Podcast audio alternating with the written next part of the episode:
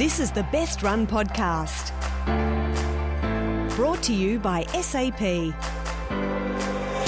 Hello, everybody, and welcome to today's edition of the Best Run Podcast, brought to you by SAP. Today, I have two guests with me Pete Chapman and Kim Oosthuizen, and we're going to be talking about artificial intelligence in business and what you need to know. Obviously, a lot of myths surrounding AI or artificial intelligence, so let's uh, do some myth busting. So, Pete, why don't you give us a bit of background about yourself? You're an enterprise architect at EY and you've done a lot of work around digital transformation, but give us a total brief. Sure, thanks, Rushenka. Um, so, I actually have an academic background in cognitive science and machine learning um, a long time ago, uh, back at the University of Edinburgh. Uh, but since joining EY, I've focused on digital transformation and helping the public sector and large enterprise clients to reconcile their long term digital vision.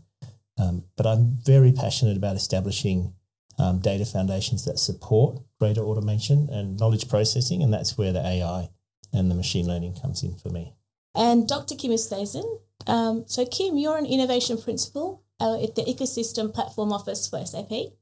And you've got uh, over 18 years of experience internationally. So tell us a bit more about that. So um, I started my career in retail and, and I'm a retailer at heart. And that's where um, I started understanding the role that artificial intelligence would have um, in organizations. So I've had multiple roles um, in merchandise operations. I'm working across South Africa, um, United Arab Emirates. I little, did a little bit of time in Malaysia and also in Australia. And the main purpose was how do we transform um, the operations in retail? And then I moved over into the technology role um, where I focused on implementing applications and, and now in the innovation space.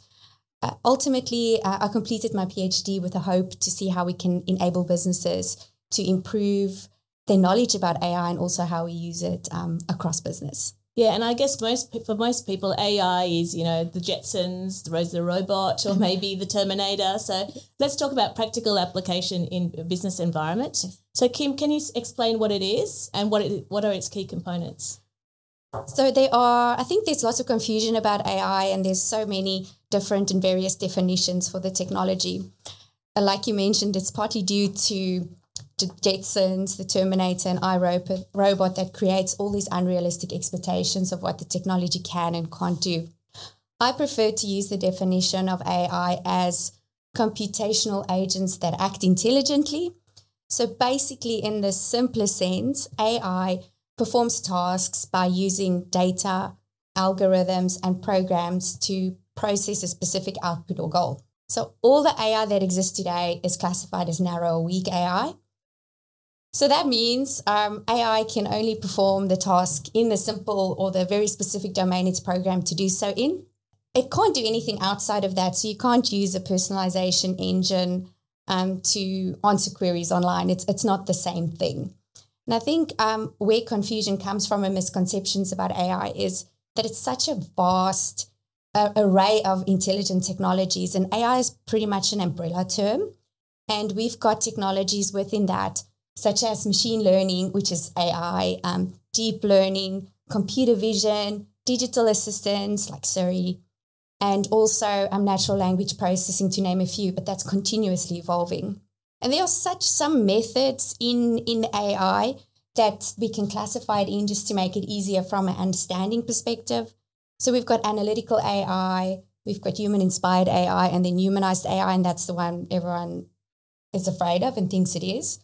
But um, analytical AI is basically the AI that would predict, it would recommend, it would mine data, it would do all of that. It will learn from past experiences. And that is the AI that 90% of businesses use today. Then human inspired, um, that is where it seems like the AI has got some sentiment and it's got some reactions. This chatbots and conversational AI, but they've been programmed to be like that. And then the one which is humanized AI, which is probably not going to happen in our lifetime, but that is where um, AI will be human like um, and it will think and, and do things such as human, um, but that potentially is very far um, into the future. And Pete, can you give us some real world applications of AI?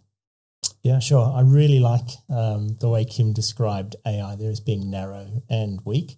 We have a bit of a tendency at the moment to call everything intelligent uh, just because it's software my, kind of my training. It was all the Turing test and You know, it's you can't call it AI unless it's passing the Turing test in some way, and it's kind of progressively weakened. It's like, oh, maybe a chess player um, playing against a computer that's you know beating the Turing test and convincing the human that it's a you know it's actually thinking and doing human like things. Um, so I think it's it's really helpful to think in terms of um, what we're doing today. These really narrow domains um, that AI can be applied to. Uh, that's that's the AI of the business world. Um, and so the specific things Kim talked about, machine vision, fantastic example where AI is really um, creating incredible um, benefits and efficiencies. We've got a client that's um, using an infrared camera and then um, doing the analysis of the vision oh, to nice. identify um, potential quality issues. And they can then intervene much sooner than they would if they didn't have that technology um, in the refinery. Uh, so those kind of machine vision things are fantastic.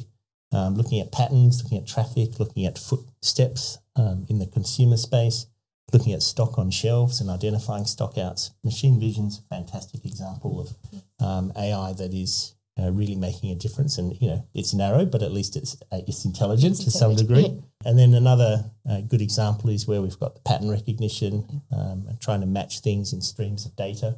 You know, we've got a EY has an analytics department that spent a lot of time. Um, yeah, you can argue that a lot of machine learning looks like advanced analytics and you know what we used to call quantitative methods and yes. statistics.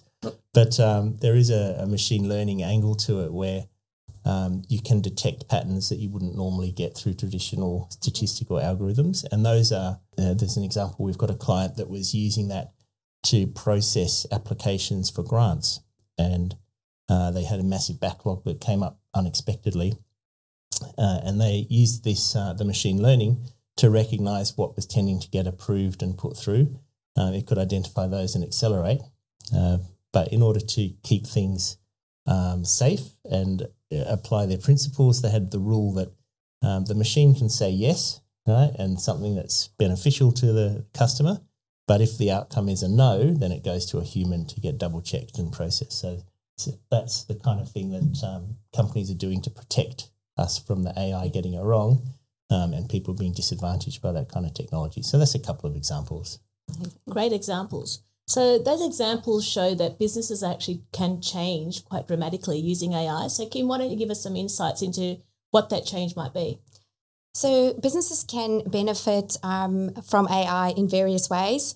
So firstly, uh, there are multiple touch points with data we've got today across the value chain. And what this creates is creates um, data complexities and also quite an enormous amount of data. So AI can help by processing that information and providing um, analytics and insights into what the data is, and that will give you insights into customer and sales data. Um, a second one is um, customers expects businesses to be um, online all the time and answer their questions. And what can help you is something from a conversational AI will help businesses by answering these structured queries 24 hours a day. And then lastly, there's a lot of complexities in the value chain, um, especially now with supply chain disruptions, and it creates quite a lot of inefficiencies in operations. And AI can help by streamlining some of these processes by taking over these manual tasks and automating them to enable decision making. So you talked about insights, Kim. So Pete, why don't you give us some some of your uh, insights about how customers were using AI to make business decisions? So we're so using AI to make decisions um, is a good question. Decision support's a, a great topic. Um, I want to say a lot of benefit can be uh, achieved just by using logic uh, and automating simple processes with the application of basic logic. Uh, and I think people get confused and they think that, you know, we're going to automate a process or we're using AI, and that's not the case. Um, but the AI comes in for very specific um, areas where you need something that goes a little bit beyond um, what you can do with you know with the simple logic. Um, so from a decision support, an example is in fact EY has a product called AI um, for payables, and what we do is we use machine vision to scan documents um, and draw content out of the documents. Then we apply rules and logic to the content that's being extracted to allocate, you know, what's the tax rate, what's the vendor that this document is relevant to, what type of document is it, you know, what are the codes, the categories, what account should it go under. So there's a combination there um, of various um, AI technologies, uh, but and also basic rules engines and rules logic all coming together to come up with an outcome which then a human can double check to make sure everything's lined up and what they're used to. Um, and even their responses, um, there's machine learning component that sees that when it does this, it tends to get it right. So that can get more and more automated. Um, and then, you know, if the human keeps going, oh no, that's wrong, you've categorized it incorrectly, then it can learn from that and ad- adjust its algorithm for what it's allocating things to. Um, so that's an example of decision support at the coalface, if you like, um, with tasks that are very manual, um, relatively repetitive and tedious, and we're kind of raising the value of um, you know what the human worker is able to contribute to the process by saying, you know what, we'll let the machine do the really basic stuff, and we'll just use your brain for the things you actually need to think about. So, based on what you just said, uh, it sounds like you need to take a balanced approach to how you actually incorporate artificial intelligence into your workflows. Kim, your perspective on that? Yes, I agree. You need to take a, a, a balanced um, approach. I think when you implement AI into your workflows, there are a lot of things you need to consider as an organization, and you shouldn't only focus on AI as a technology. You need to look at AI implementation across the entire organization. And it's really important to include, include your people, the structure around that, and also um, what sort of tasks you're going to automate into your workflows. Because if we think of a workflow, there's a logical step between an AI automating a task and also handing it over to an employee, and then how that's handled in a structure. So there are some i've got some recommendations that businesses should probably look at when you want to Im- implement it because implementing any AI is a massive change management undertaking and it should not be underestimated by businesses. So when you when you want to bring an AI in, you need to understand is it actually this task that I'm doing is it actually an AI relevant task? Do I have all the data available? Um, is it um, repetitive enough to put that in? And then you also need to ensure that you've got the actual clear quality data and the infrastructure to process because um, it can take quite a lot of processing capacity. And then from a, a, employee side is when you've got the algorithms working and you've got it, is it do you have the team members that understand how to work with it so they can actually change the data and react to the output and also change it as necessary. And then when you put it in, and I've mentioned this earlier with the logic, there will definitely be a change in the way of working. Um, it's you'll get more value out of AI when you embed it into a process rather than trying to fit it into something that's really s- slow and outdated. So you'll need to adapt the way of working.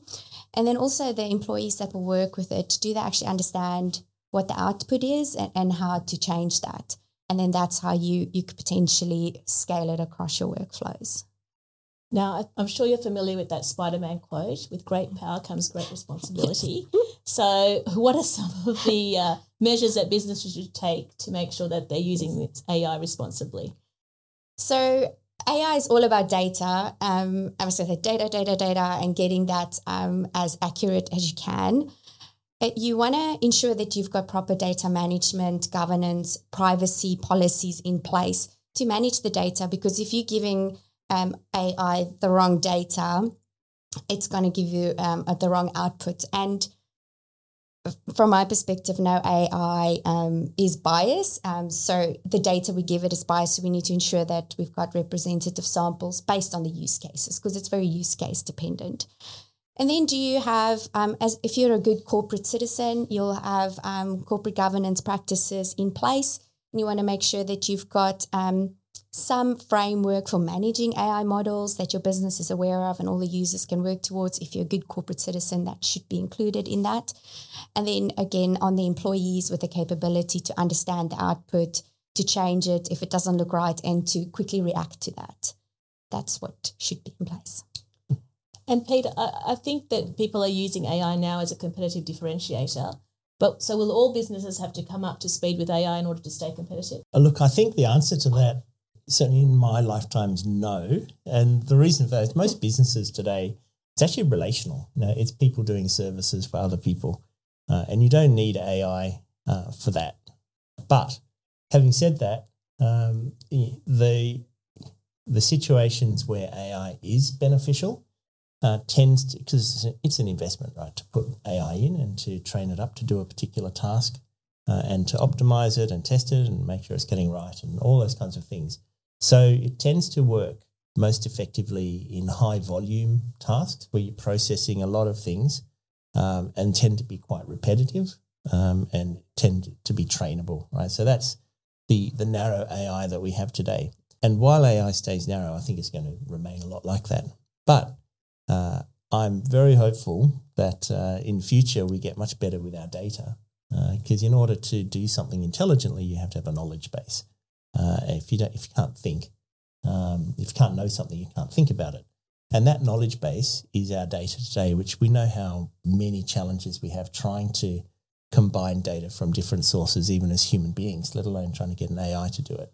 Um, which and top tip here, if a human can't do it, it's going to be very hard to get an AI to do it. Um, in future, as we improve our data models and we get more general about the way we store information and it becomes more um, kind of universal instead of being siloed into individual applications, then we're going to have a lot more application for um, broader AI and more intelligent AI to actually really get some insights from information and add a lot more value. And are there challenges with implementing artificial intelligence? Uh, so there are um, a number of challenges that we have found. Yeah, I'll just give you some of the examples. We've got long um, solution development timelines, and there's reasons for that include internal capability to uh, actually know what AI is and how to implement it into a business. Data security is an issue. A lot of people have privacy concerns. It's very topical at the moment.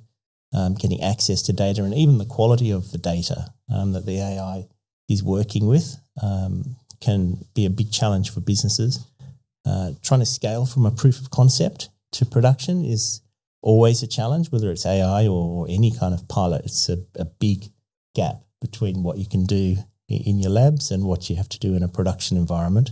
I guess trying to create um, multiple point solutions is a challenge. A lot of businesses are quite siloed, and so you've got one area um, coming up with a great solution, but now it has to apply across the business to other areas. Um, and even just trying to get the business to consume the AI um, that you have created. Uh, it's it's the same challenge we have for all kinds of software. It's like we've put in this great solution, but nobody's using it.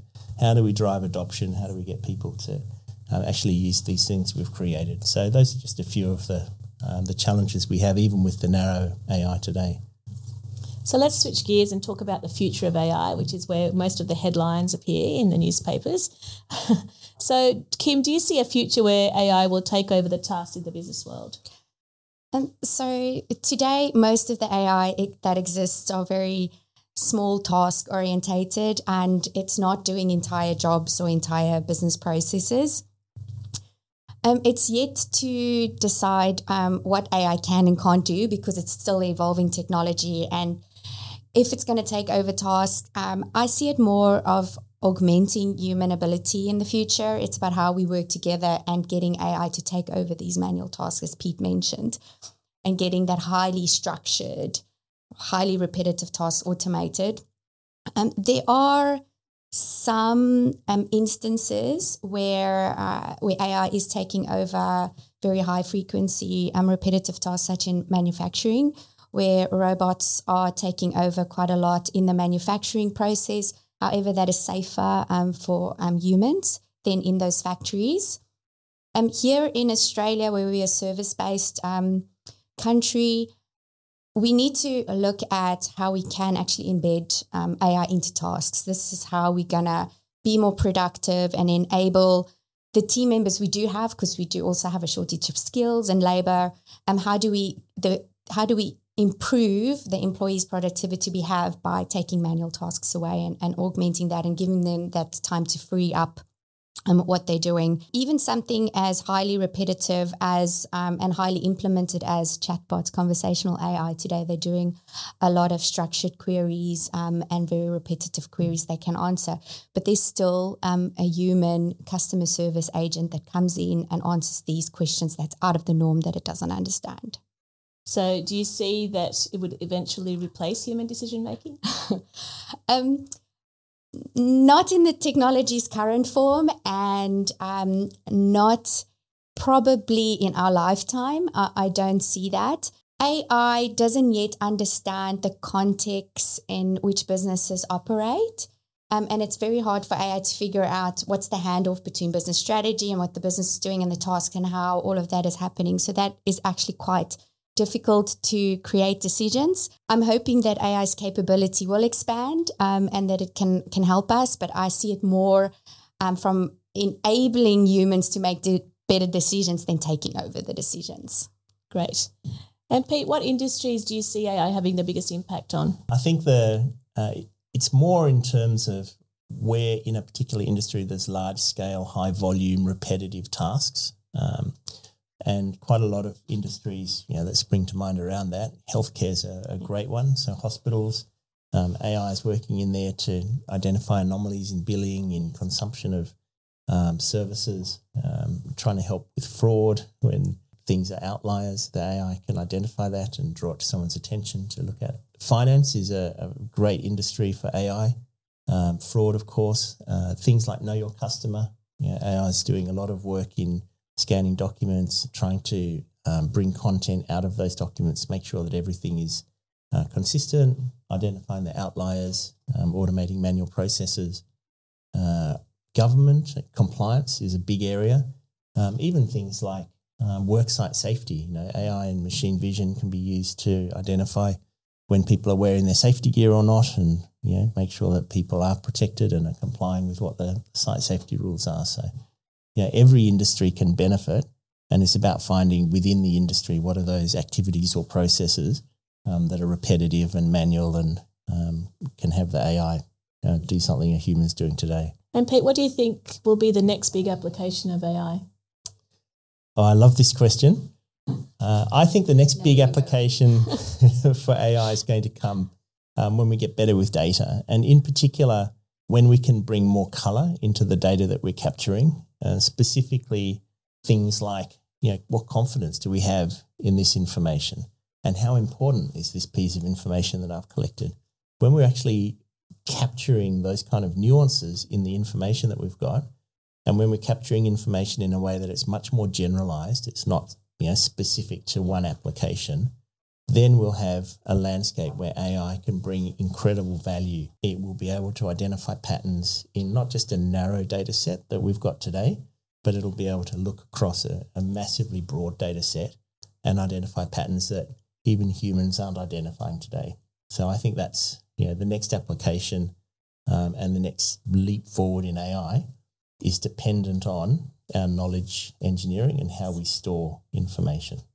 Uh, and it's going to be so fantastic when we're not having to keep typing everything in again yes. and again and again to every website, every application, you know, paying people like me a small fortune to try and integrate all of these enterprise yes. applications together, get them to talk and model all the information and transformation. Uh, you know, we've been doing data the same way yes. for 50 years. We're still using SQL and fields and records, you know, and relational tables. You know, my grandfather would probably recognize those things. Uh, so that's that's the big breakthrough that we have to have to give AI the knowledge base that it needs to be really efficient and move from narrow and weak to strong and really, really useful. Well, thank you both for joining us. So, before we close, can you both share what role SAP and EY are playing in helping customers leverage artificial intelligence?